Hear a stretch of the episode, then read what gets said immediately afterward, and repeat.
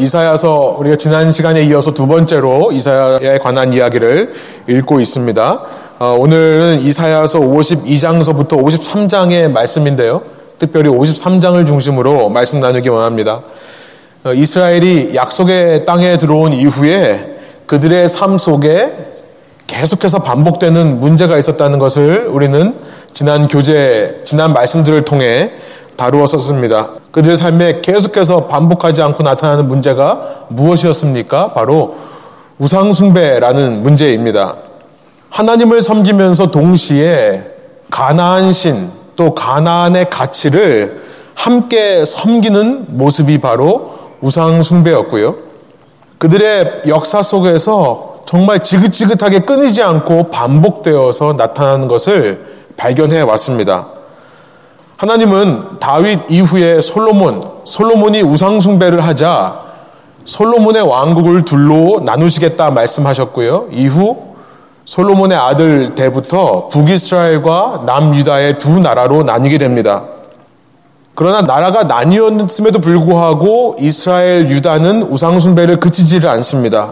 하나님께서는 이들에게 선지자를 보냅니다. 수많은 왕들이 이어지는 열왕기의 역사 속에서 하나님은 선지자를 보내세요. 그래서 북이스라엘과 남유다를 경고하지만 오히려 왕들이 우상숭배에 앞장서는 모습. 그 왕들 때문에 온 나라가 우상숭배에서 벗어나지 못하는 모습을 봐왔습니다. 그 많은 왕들 중에요. 하나님의 선지자의 말씀을 듣고 하나님만 섬긴 왕이 한 손에 꼽을 정도였습니다. 그것도 정확히 말하면 남유다에서 네 왕밖에 없습니다. 북이스라엘은 지난 시간 잠깐 말씀 나누었던 예후라는 사람이 그나마 하나님의 음성을 들은 사람이었지만 그 역시도 우상숭배를 안 한 것은 아니었습니다. 이로 인해서 북이스라엘이 먼저 멸망하고요. 남유다도 그 멸망의 길을 함께 겪고 있는 시기입니다. 정말 가망이 없고 소망이 없는 상황. 두 나라 모두 멸망을 향해 치닫는 상황 가운데서 하나님은 이사야 선지자를 부르십니다. 그리고 그 이사야를 보내셔서 이때에 내가 어떻게 이스라엘과 유다를 회복하실 것인가를 말씀하시는 것이 오늘 우리가 읽은 53장의 내용인 것입니다. 저는 먼저 그 해결책을 나누기 전에요. 이런 생각이 들었습니다. 왜 이스라엘과 유다가 멸망을 향해 갈 수밖에 없을까라는 생각이 들었어요. 무슨 말이냐면 하나님께서는 이미 모든 죄를 용서해 주시는 시스템을 만드셨습니다. sacrificial system, 제사 제도를 만드셨어요. 성막 혹은 성전, 이제는 성전으로 존재하고 있죠. 그 성전에서 제사장들이 행하는 제사 의식을 통해 여러분 백성들은요 자신들의 우상 숭배의 죄를 용서받을 수 있는 방법이 있습니다. 그 수많은 제사를 하나님께 드릴 때 여러분 백성들이 그런 제사 드리지 않았겠습니까? 지난 한 주간 동안 저의 삶 가운데 우상 숭배가 있었던 것을 용서하여 주십시오. 이런 제사를 드리지 않았겠습니까? 우상 숭배의 죄를 짓다가도 그런 제사들을 잘 드리기만 하면 모든 죄가 용서받고 멸망하지 말아야죠. 왜 멸망을 향해 가느냐라는 생각이 든 거예요. 이미 다윗의 시대 때 이렇게 우상숭배로 인해서 왕국이 분열되기 이전에 하나님의 마음에 합했던 다윗, 그 다윗의 시대에 하나님은 다윗을 통해 이렇게 말씀하신 적이 있습니다. 우리 시편 40편 6절입니다. 우리 한번 한 목소리 한번 읽어볼까요? 시편 40편 6절의 말씀. 주께서 내 귀를 통하여 내게 들려주시기를 제사와 예물을 기뻐하지 아니하시며 번제와 속죄제를 요구하지 아니하신다 하신지라. 하나님께서는요 분명 제사 제도를 주셨습니다. 그런데 제사 제도를 주신 하나님께서 난 제사를 기뻐하지 않아. 이 번제와 속죄제라고 하는 제도를 주신 하나님께서 나는 번제와 속죄제를 기뻐하지 않는다. 왜 이런 말씀을 하실까요? 그 율법이 왜 있는 겁니까? 레위기가 왜 있는 겁니까? 다윗은 이후에 자기 인생에서 가장 부끄러운 죄를 저지르고 나서 그 자기의 죄의 심각성과 죄의 무시무시한 파괴력을 깊이 체험한 이후에 51편에서 이렇게 고백을 합니다. 10편 51편 16절 17절인데요. 제가 먼저 16절 읽겠습니다. 주께서는 제사를 기뻐하지 아니하시나니 그렇지 아니하면 내가 드렸을 것이라 주는 번제를 기뻐하지 아니하시나이다. 똑같은 말씀을 하죠. 그러고 나서 그러면 하나님이 도대체 어떤 마음을 원하시는가, 무엇을 원하시는가? 17절 이렇게 고백합니다. 우리 함께 17절 읽어보겠습니다.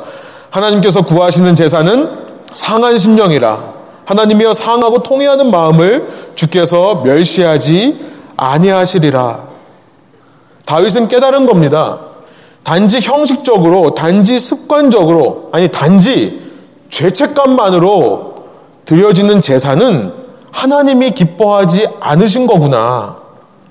진정으로 하나님께 제사를 드릴 때 정말로 내 마음에 있는 죄에 대해서 상하고 통회하는 마음으로 정말 자복하는 마음으로 하나님 앞에 정말 나는 할 수 없습니다. 나는 이거밖에 안 됩니다라고 통회하는 마음, 통곡하는 마음, 그 상한 심령을 하나님께서 원하시는구나라는 것을 깨달은 겁니다. 우상숭배에 빠졌던 북이스라엘과 남유다에게 바로 그 마음이 있었어야 했던 것입니다. 수많은 제사를 드려도 나라가 멸망으로 갈 수밖에 없었던 이유는 제사가 능력이 없어서가 아니죠. 번제와 속죄제가 능력이 없어서가 아닌 거였습니다. 그 제사와 번제, 속죄제를 드리는 사람의 마음이 이렇게 상한 심령으로 드려지지를 않는 겁니다. 우상숭배의 실체라고 하는 것은 나뉘어진 마음입니다. divided heart. 나뉘어진 거예요. 뭡니까? 하나님을 버리고 이방신으로 간 게 아니라는 것을 계속 말씀드립니다. 하나님을 섬기면서 하나님을 한쪽 눈으로는 바라보면서 다른 눈으로는 흘끔흘끔 가나안 신들을 바라보는 거죠. 흘끔흘끔 가나안이 주는 그 가치들을 바라보는 것이 바로 우상숭배입니다. 마음이 나뉘어진 거예요. 상한 심령으로 하나님 앞에 서지를 못하고 나누어진 마음으로 서다 보니 그들이 드리는 모든 제사와 번제제, 속제제는 하나님이 기뻐하지 않으시는 것이 되어버렸던 것입니다. 이렇게 두 마음을 품은 채 그때그때마다 아, 내가 우상숭배를 했으니까 죄책감에 시달립니다. 그 죄책감을 해결하고자 습관적으로 형식적으로 용서받으러 하나님이 정하신 날에 하나님 전에 나와 드리는 예배를 기뻐하지 않으신다는 거예요. 이쯤에서 우리의 예배를 한번 돌아보기를 원해요. 예나 지금이나 이 기독교를 오해하는 기독교인들이 참 많은 것 같습니다. 그것은 우상숭배의 죄를 짓다가도 예배만 잘 드리면, 제사만 잘 드리면 그 죄가 용서받는다라고 생각하는 경향이 있는 것입니다. 여러분, 이 구약의 메시지를 통해서 우리가 확실하게 확인하는 것이 하나 있습니다. 예배의 능력은요, 그 제사 자체에 있는 것이 아니라 예배를 드리는 사람의 마음 상태에 있다는 것입니다. 나뉘어진 마음으로 나오는가? 정말 하나님 앞에 상하고 통회하는 마음으로 나오는가? 예배의 능력은 예배자의 마음 상태에 달려 있는 겁니다. 참회하고 상한 심령으로 주님 앞에 서는 일 없이 다시 말해 내 속에 있는 이 우상숭배에 빠져버리는 이 나뉘어진 마음에 대한 심각한 고민 없이 이 죄를 어떻게든지 싸워보려고 하는 노력 없이 그저 때우기식으로 그저 형식적으로 습관적으로 그냥 죄책감에 한 번 예배드리면 괜찮겠지라는 막연한 기대로 나온다면 과거 이스라엘 유다 멸망을 향해 가는 그 나라들과 다를 것이 없는 것입니다. 만일 그 제사만으로 하나님이 용서하셨다면 이스라엘 유다에게 선지자를 보내서 경고할 일은 없었을 것입니다. 새해를 시작하며 소원합니다. 올 한 해 저와 여러분의 삶 속에는요, 정말로 참된 예배가 회복되기를 소원합니다. 일주일 중에 첫날 예배당이라는 장소에 나와서 드리는 예배만을 의미하는 것이 아니라요. 우리의 모든 삶 속에 하나님의 통치가 더 뚜렷하게 임하는 우리의 모든 삶에 우리가 한쪽 눈으로 흘끔흘끔 쳐다보던 그 우상에 대한 기대와 소망들이 조금씩 사라져 가고요. 우리의 모든 삶에 오직 주님만이 내 속에 분명하게 보이시기를 그 음성만이 더 명확하게 뚜렷하게 들리시는 한 해 되기를 소원합니다. 그런데 놀랍게도요. 하나님은 이 이사야를 통해 이제 그 지긋지긋한 우상숭배의 문제를 해결할 해결책을 알려주시는데요. 이사야서 1장 12절에서 이들의 신앙을 뭐라고 표현하냐면 이들의 형식적인 그냥 이 습관적인 제사를 뭐라고 하냐면 너희는 내 전에 뜰만 밟고 간다 이런 표현을 하세요. 그들의 그 지긋지긋한 뜰만 밟고 가는 그 신앙을 회복시킬 해결책을 오늘 본문 말씀을 통해서 이제 말씀하시는데요. 사람이 생각하지 못하던 방식으로, 사람이 기대하지 못하던 희한한 방식으로 해결하시더라는 것을 오늘 본문이 말씀하십니다. 왜 사람이 생각하지 못하는 방법이라고 생각하냐면, 왜 사람이 눈에 보이기에 기이한 방법으로 해결하시냐고 하냐면, 사람이 쉽게 기대하는 방식은 심판이라는 방식이기 때문에 그래요. 여러분, 사람은 흔히 문제를 발견할 때 심판 의식을 가동시킵니다. 우리 속에요. 이 문제를 해결하기 위해서는 잘못된 것을 바로잡기 위해서는 심판해야 된다는 생각을 발동시켜요. 사람은 누구나 잘못된 일 앞에서 누군가가 잘못을 처벌해 주기를 바랍니다. 그것을 바로잡아 주기를 원해요. 사람들은 그렇게 생각하는데 하나님은 그렇게 역사하시지 않는다는 것을 이사야서 53장이 말씀하는 겁니다. 당시 유대인들도 일반 사람들과 다르지 않습니다. 유대인들은 그 심판을 하시는 분이 하나님이라고 믿었어요. 이사야서 30장 18절에 나와 있는 것처럼 하나님이 공의로우신 분이다. The Lord is the God of justice. 주님이 공의로우신 하나님이다라는 것을 믿고 외쳤던 것이 유대인의 신앙이었습니다. 그리고 그 공의로우신 하나님이 메시아라고 하는 하나님의 사자를 보낼 것이다. 마사야, 하나님의 기름 부음을 받은 왕을 말합니다. 지도자를 말합니다. 이 메시아 역시 이사야서 11장에 보면 그 공의로우신 하나님을 닮아 공의로운 심판자로 묘사되어 있습니다. 이사야서 11장으로 가보시면요. 11장 1절에 그 메시아를 가리켜서 이세의 줄기에서 나오는 싹이라고 얘기를 하면서 다윗의 가문에서 메시아가 나올 거다라는 예언을 하며 이사야가 이렇게 얘기합니다. 이사야서 11장 3절이에요. 그가 그 메시아가 여호와를 경외함으로 즐거움을 삼을 것이며 그의 눈에 보이는 대로 심판치 아니하며 이렇게 말해요. 그 눈에 보이는 대로 심판치 아니한다. 여러분 이것이 우리의 아주 본성적인 행동입니다. 우리는 문제 앞에서 심판 의식을 가동시켜서 내 눈에 보이는 대로 옳은 심판이 이루어지기를 원하는 사람들이에요. 그런데 이 메시아라는 분은 이 땅에 오실 때 자기 눈에 보이는 대로 심판하지 않는 분이다. 이어서 말합니다. 귀에 들리는 대로 판단하지 아니하며 그는 귀에 들리는 대로 판단하는 분이 아니라 4절 하나님의 공의로 판단하시는 분이다. 공의로 빈 비판 자를 심판하며 정직으로 세상에 겸손한 자를 판단할 것이며 그의 입에 막대기로 세상을 치며 입술의 기운으로 악인을 죽일 것이며 이것이 유대인이 갖고 있던 메시아에 대한 생각이에요. 메시아가 오셔서 세상을 칠 거다. 그리고 악인들을 죽일 거다. 그런데 그 심판은 우리가 하듯이 주관적인 심판이 아니라 하나님의 공의로 하는 공의로운 심판이다. 5절. 공의로 그 허리띠를 참으며 성실로 몸의 띠를 삼으리라. 당시 유대인들이 기다리고 있는 메시아는요, 누가 봐도 신뢰가 가는 사람입니다. 누가 봐도 그가 내리는 판결은 공정하고 정의로운 그것을 알 수 있는 그런 메시아가 올 거다. 그래서 4절에 말씀하신 대로 그 메시아가 오면 심판을 세상에게 행하며 심판을 악인들에게 행하는 이런 일들이 있을 거다라고 기대했던 겁니다. 그런 메시아가 나타나 심판하신다면 그제서야 이스라엘과 유다에 반복되던 이 지긋지긋한 죄의 수레바퀴, 우상숭배의 역사가 끊어질 거다라고 기대를 했던 것입니다. 유대인들은요, 이미 주신 율법보다 더 강한 율법을 기대하고 있는 겁니다. 메시아라고 하는 실은 유대인의 메시아 사상, 제가 수요일 날 성경공부에서 말씀드린 적이 있는데요. 유대인의 메시아 사상은 사실은 이 율법이 토라가 사람이 되어 나타나는 것이라고 이해를 했습니다. 말씀이 육신이 된다는 것은 유대인의 관점에서는 토라가 메시아로 나타나는 것을 의미했습니다. 유대인들은 이 율법 자체가 사람이 되어 통치하는 그 시대를 기다렸던 사람들이에요. 여러분, 그런데 참 희한한 것이 있습니다. 그 심판 속에 자꾸만 사람은 자기 자신을 빼놓고 생각한다는 거죠. 심판을 원하는 그렇게 공의로운 하나님의 판결이 이 땅에 이루어지기를 원하는 유대인을 포함한 모든 사람의 심리, 그 심리는요, 나는 괜찮다라고 하는 착각에서 기인된 것입니다. 다른 사람들이 행하는 죄나 악을 볼 때 참지 못하고 공의로운 심판을 요구하는 그 모습 속에는 나는 빠져 있는 거예요. 나는 그 하나님의 공의로운 심판으로부터 어떻게 든지 자유로울 수 있다라고 생각을 하는 겁니다.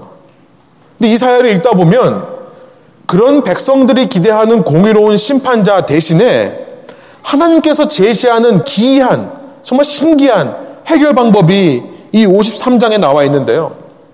53장에서 하나님은 메시아라는 개념보다는 종이라는 개념을 말씀하십니다. 이제 한 하나님의 종이 나타날 것이다. 그리고 이사야의 예언의 내용이 무엇입니까? 그 존재에게 모든 심판을 쏟아부으심으로 다른 사람들이 받아야 될 심판을 그에게 담당시키심으로 하나님은 이 문제를 해결하실 거다. 너희의 그 수레바퀴처럼 반복되는 우상숭배의 모습을 문제를 해결하실 거다. 그런데 그 종은요, 메시아, 우리가 기대하는 메시아와 달리 너무나 볼품없는 모습으로 나타난다는 것이 문제입니다. 53장 2절에 보니까 정말 볼품없는 모습으로 나타난다. 그래서 공의의 심판자인 메시아를 기대하던 사람들이 알아보지 못하게 역사를 하십니다. 그래서 그가 고난을 받을 때 사람들이 우리 대신 고난을 받는다라고 이해하지를 못하고 아 그가 잘못한 게 있어서 하나님으로부터 매를 맞고 채찍을 맞는다라고 이해하게 된다는 거예요. 4절입니다. 그는 실로 우리의 질고를 지고 우리의 슬픔을 당하였거늘 우리는 생각하기를 그는 징벌을 받아 하나님께 맞으며 고난을 당한다 하였노라. 이럴 수밖에 없는 것이 그의 외모만 볼품없는 게 아니라요. 그가 한마디도 자기 자신을 변호하는 말을 쏟아내지 않기 때문에 그렇습니다. 6절과 7절이에요. 우리는 다 양 같아서 그릇 행하여 각기 제 길로 갈 거늘 여호와께서는 우리 모두의 죄악을 그에게 담당시키셨도다. 이사야는 우리를 양에 비유합니다. 여러분 양은 너무나 부족하고 모자란 동물이 맞습니다. 너무나 연약해요. 그래서 목자 없이는 누가 길을 인도해 주지 않으면 헤매고 방황하는 동물이 바로 양입니다. 우리는 전부 다 양 같아서 자기 갈 길로 간다. 그런데 이 종, 하나님께서 세우신 의로운 종이라고 생각하는 사람은 역시도 양입니다. 이게 신기하지 않습니까? 7절이에요. 그가 곤욕을 당하여 괴로울 때에도 그의 입을 열지 아니하였으며 마치 도수장으로 끌려가는 어린 양과 털 깎는 자 앞에서 잠잠한 양같이 그의 입을 열지 아니하였도다. 아니 하나님께서 구원자를 보내실 거면 모든 사람이 알아볼 수 있는 초인적인 존재, 우리와는 다른 정말 공의로운 심판자의 모습으로 와서 그 밑에 모든 백성을 무릎 꿇고 통치할 그런 위험이 있고 권위가 있는 모습으로 오셔야지 왜 우리와 같은 양으로 오시냐는 겁니다. 그것도 양인데요. 우리와는 달리 말도 못하는 양이라는 거예요. 우리는 이렇게 비평과 비판의 말을 쉽게 쏟아내고 눈에 보이는 대로 판단하고 귀에 들리는 대로 판단하는 존재들인데요. 이 양은 말하지를 않는다는 겁니다. 여러분, 양은 정말로 볼품없고 미련한 존재가 맞습니다. 그런데 다 장단점이 있잖아요. 양에게 있는 장점 중에 하나는 양의 강점, 그리고 양의 지혜로운 점 중에 하나는 뭐냐면 그가 목자를 신뢰할 때 어디까지 신뢰를 하냐면요. 모든 동물들은 털을 깎을 때 가만히 있는 동물이 있습니까? 없습니까? 예. 우리 뭐 강아지 키우시는 분들은 아시죠? 정말 난리 난리를 합니다. 뭐 안 그런 강아지 있다고 하시면 또 말씀 뭐 할 말이 없지만 보통 동물들은 자기 털을 깎을 때 위협으로 느끼는데요.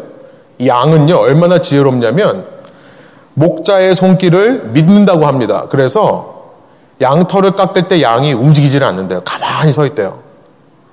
참 신기하죠? 자기를 다치게 하지 않을 거를 안돼요. 또 도살장으로 끌려갈 때도 양들은 목자가 이끄는 곳이면 죽음을 향해서도 묵묵히 간다고 합니다. 지금 7절에서 우리와 똑같은 양의 모습으로 나타나신, 우리와 똑같이 연약하고 부족한 것처럼 보이는 볼품없는 존재로 나타나신, 그래서 그가 나타나실 때 아무도 그의 권위적인 통치를 인정하지 않을 것 같은 모습으로 나타나신 하나님의 종을 묘사하면서 그는 우리와 같은 양이지만 우리의 부족함과 모자람은 없이 정말로 지혜만 있는 양이라는 것을 말씀하고 있습니다. 여러분 이걸 그 당시 사람들이 알아들었을까요? 그 당시 사람들이 생각하는 공의와 심판으로 문제를 해결할 수 있다는 그 논리 속에서 하나님이 제시하는 이런 해결책이 눈에 들어올 리가 있었겠습니까?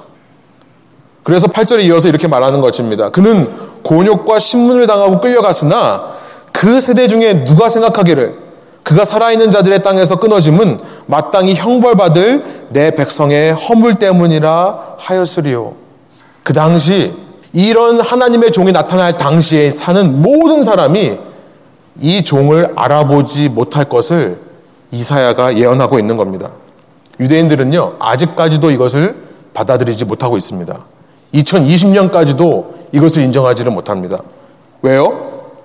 그들의 생각에, 아니요, 그들만이 아니라 사실 우리의 속에 있는 본성적인 문제 해결 방법은 뭐냐면, 죄 지은 사람은 그 사람이 벌을 받음으로 그 문제가 해결된다는 생각 때문입니다.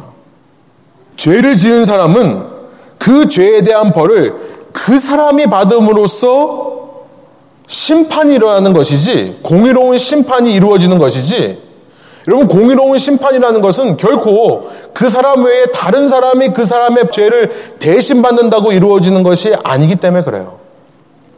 그렇지 않습니까? 이런 식으로 공의가 이루어질 수 있다고 한다면 모든 유대인들을 포함한 이 땅에 있는 사람들은 다 말할 것입니다.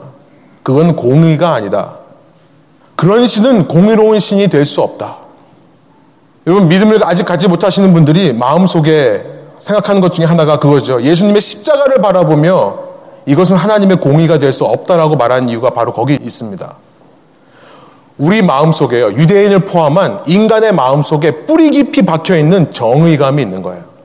공의감이 있는 거예요. 이것을 성경에서는 자기의라고 합니다. self-righteousness. 어떤 사람이 벌을 받았습니까? 그러면 그것은 그 사람이 행한 잘못에 대해서 신이 벌을 준 거라고 이해를 했던 겁니다. 그래야 정의로운 신이고 그것이 이루어지는 사회여야 공의로운 사회다라고 믿는 것입니다. 그러나 여러분 묻고 싶은 거예요. 정말 그런 생각을 갖고 있는 사람들에게 묻고 싶은 겁니다. 그렇게 공의로운 심판의 잣대, 그렇게 정의로운 잣대를 내 자신에게 들여다보면 어떻습니까? 그 잣대를 내 자신에게 적용해 보면 어떻냐는 거예요.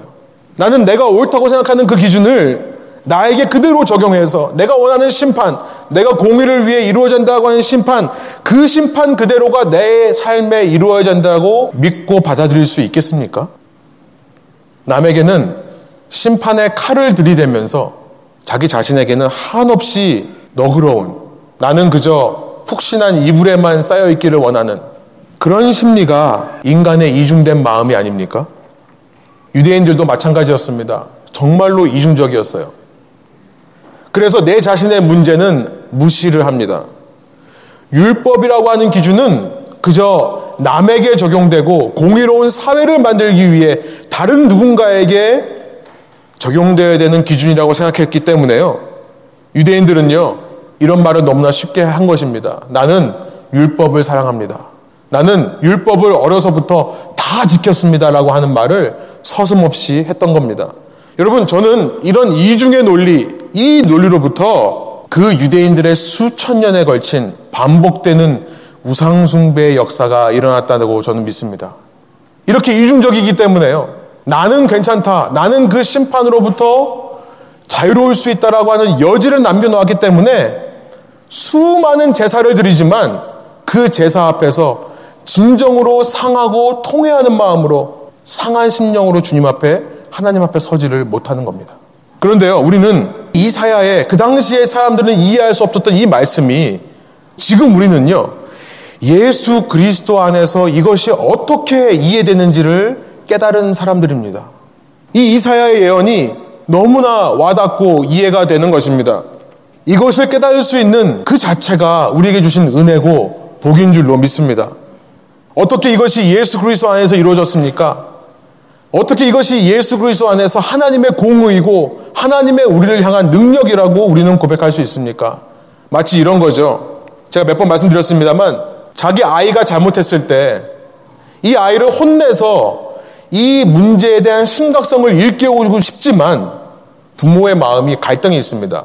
그 아이를 혼내서 가르쳐 주고 싶은 마음과 그 아이를 혼내면 그 아이가 아파할까봐 걱정하는 마음, 이 두 마음이 있는 거예요. 그래서 어떤 부모는요, 혼내지를 않습니다. 아이가 아파할까봐. 어떤 부모는 혼내기만 합니다. 무슨 문제가 생기면 바로바로 바로 혼내기만 해요. 그런데요, 하나님이 얼마나 지혜로운 부모님이시냐면, 아이에게는 죄의 심각성을 알게 하시고, 그러나 이 아이를 너무나 사랑해서 칠 수는 없기 때문에, 매를 들어서 그 아이 보는 앞에서 자기 종아리를 치는 부모가 된 거예요.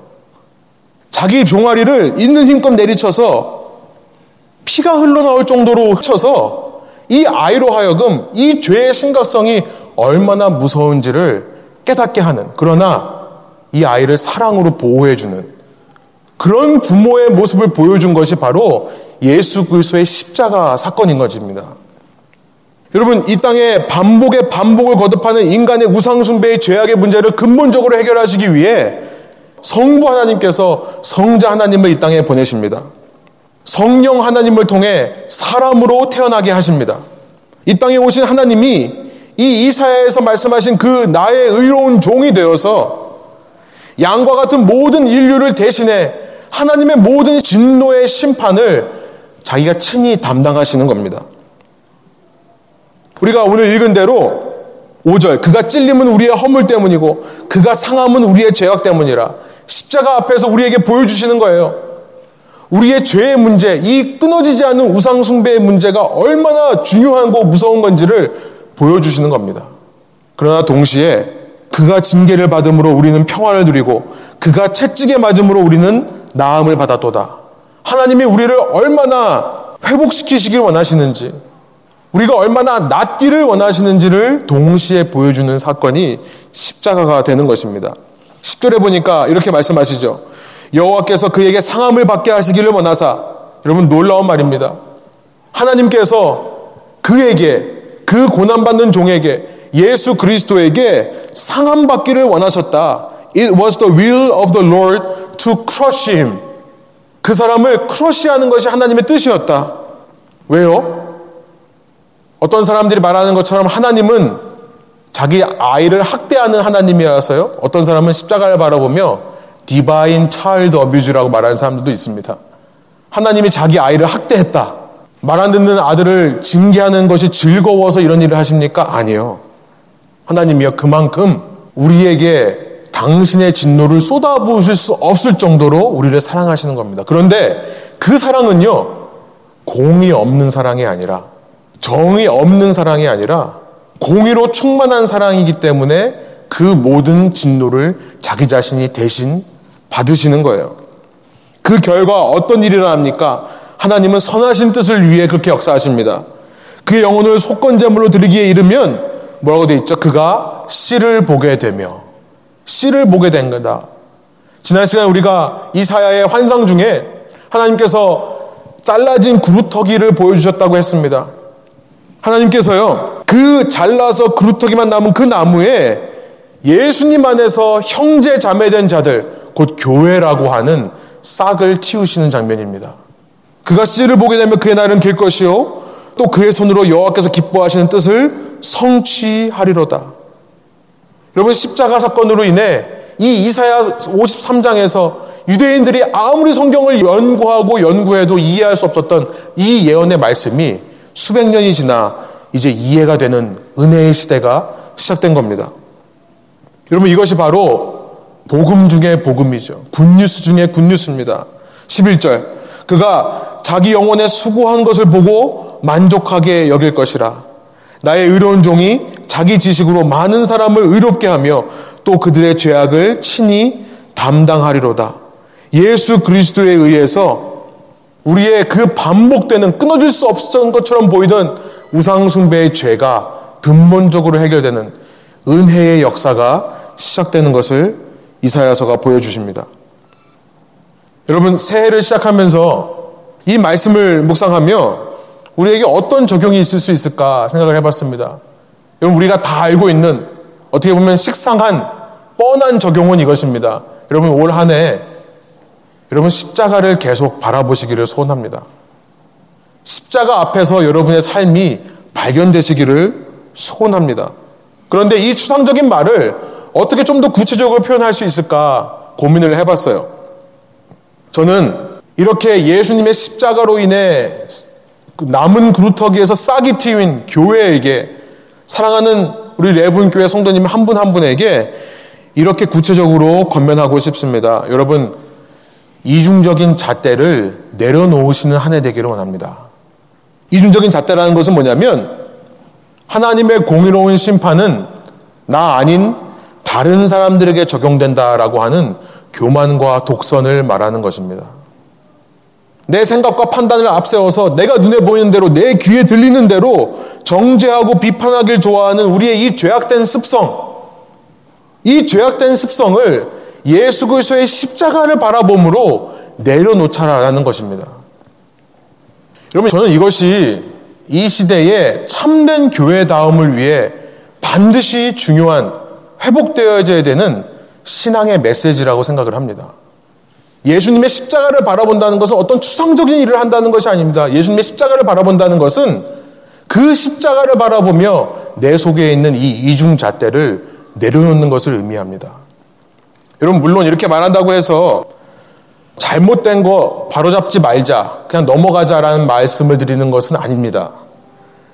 잘못된 것 바로잡아야 되고요. 틀린 것은 고쳐야 됩니다. 그런 권면이나 그런 조언을 아예 하지 말자는 말씀이 아니에요.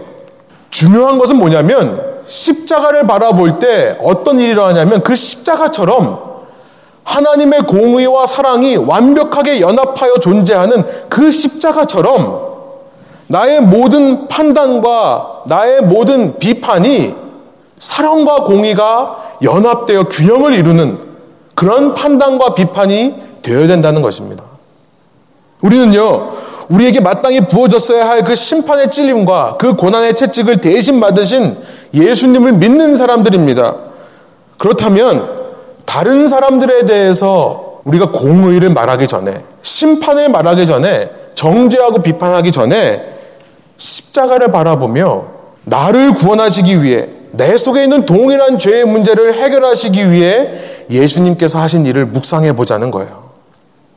여러분, 교회 공동체가 넘어지고 쓰러지는 시대입니다. 왜 그러냐면요.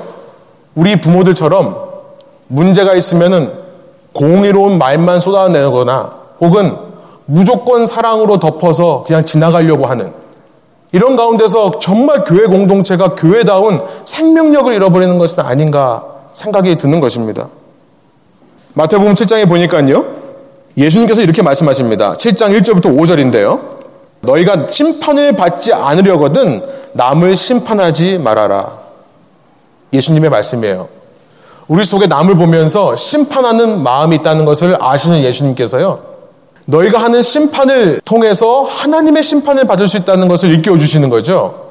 그러니까 심판하지 말라라고 말씀하십니다. 그런데 그럼 예수님 다른 사람의 잘못을 고치지 말란 얘기인가요? 그건 아니에요. 어떤 심판을 하지 말라고 하는 것인지 2절부터 말씀하십니다. 너희가 남을 심판하는 그 심판으로 하나님께서 너희를 심판하실 것이요 너희가 되질하여 주는 그 되로 너희에게 되어서 주실 것이다. 너희가 말하는 그 조건대로 하나님이 동일하게 심판하실 거다라는 것을 말씀하신 이후에요. 3절 이렇게 말씀하십니다. 어찌하여 너는 남의 눈 속에 있는 티는 보면서 내 눈 속에 있는 들보는 깨닫지 못하느냐? 내 눈 속에 는 들보가 있는데 어떻게 남에게 말하기를 내 눈에서 티를 빼내줄 테니 가만히 있거라 할 수 있겠느냐? 위선자야, 먼저 내 눈에서 들보를 빼어내라. 여러분, 들보라고 하는 것의 정의, 이런 생각이 듭니다. 사랑에 근거하지 않은 우리의 모든 공의로운 생각들. 사랑에 근거하지 않은 우리의 모든 공의로운 생각들. 이것이 바로 들보입니다. 문제가 있습니까? 문제가 보이세요? 어떻게 고쳐야 될지 생각이 드십니까? 여러분 생각하는 것이 맞습니다. 그런데 그 맞는 것들을 이야기하면서 자꾸만 내 속에 있는 사랑에 근거하지 않은 공의가 나오는 거예요. 그 문제 앞에서 십자가를 바라볼 때 우리는요, 우리 속에, 아, 이것은 하나님이 주신 마음이고 이것은 내가 자기 의에서 쏟아내는 공의의 말들이구나를 분별하게 됩니다. 그걸 먼저 빼어내라는 거예요. 예수님께서는요, 들보를 빼내라고 끝내지 않습니다. 이어서 어떤 말씀을 하십니까? 그 후에 해야 할 일에서 분명히 말씀하세요. 그래야 내 눈이 잘 보여서 남의 눈 속에 있는 티를 빼줄 수 있을 것이다. 심판하지 말라는 말은요, 남의 눈에 있는 티를 빼지 말라는 말씀이 아니었다는 것을 알게 되는 거죠.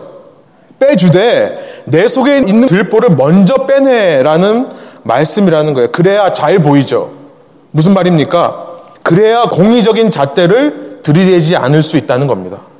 사랑과 공의가 연합하여 그 사람 속에 있는 문제만을 정확히 찝어낼 수 있는 힘이 생기는 겁니다. 그 눈 주위를 비롯한 그 사람의 모든 다른 육체는 조금도 손상되지 않고 그의 문제만 찝어낼 수 있는 것. 어떻게 가능하냐는 거예요. 공의와 사랑의 하나님이시라는 사실을 알 때, 예수의 십자가를 바라보며, 아, 주님께서 그렇게 나를 칠 수 있었는데, 나를 치지 않고 대신 자기 몸을 치셨구나. 그 공의와 사랑이 연합되어 있는 하나님을 알 때, 이사야 53장에서 말씀하신 이런 기이한 방법으로 구원을 이루어 가시는 하나님에 대해서 알 때, 그때 이런 일들이 가능하다는 것입니다. 여러분, 저는 교회 안에 이런 일이 있을 때야말로 교회에 이 신앙의 생명력이 생겨난다고 생각합니다.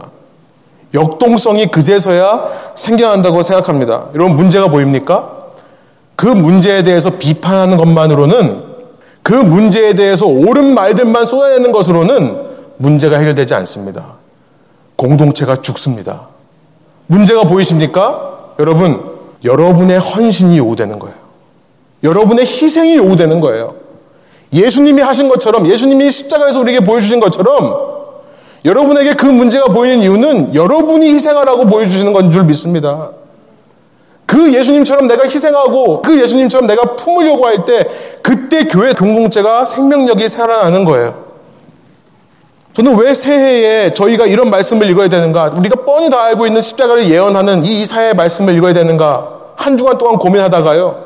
하나님께서 그 말씀을 보여주시는 거예요. 여러분, 이스라엘 공동체가 정말로 하나님의 말씀에 근거한 사랑의 공동체였다면, 여러분, 하나님의 율법이 얼마나 놀랍냐면요. 율법대로 사회가 움직이면 굶어 죽는 사람이 없습니다. 땅을 소유하지 못하는 사람이 없어요. 땅을 빼앗기는 사람이 나오지를 않습니다. 그러면 바알에게 눈을 돌릴 필요가 없는 거예요.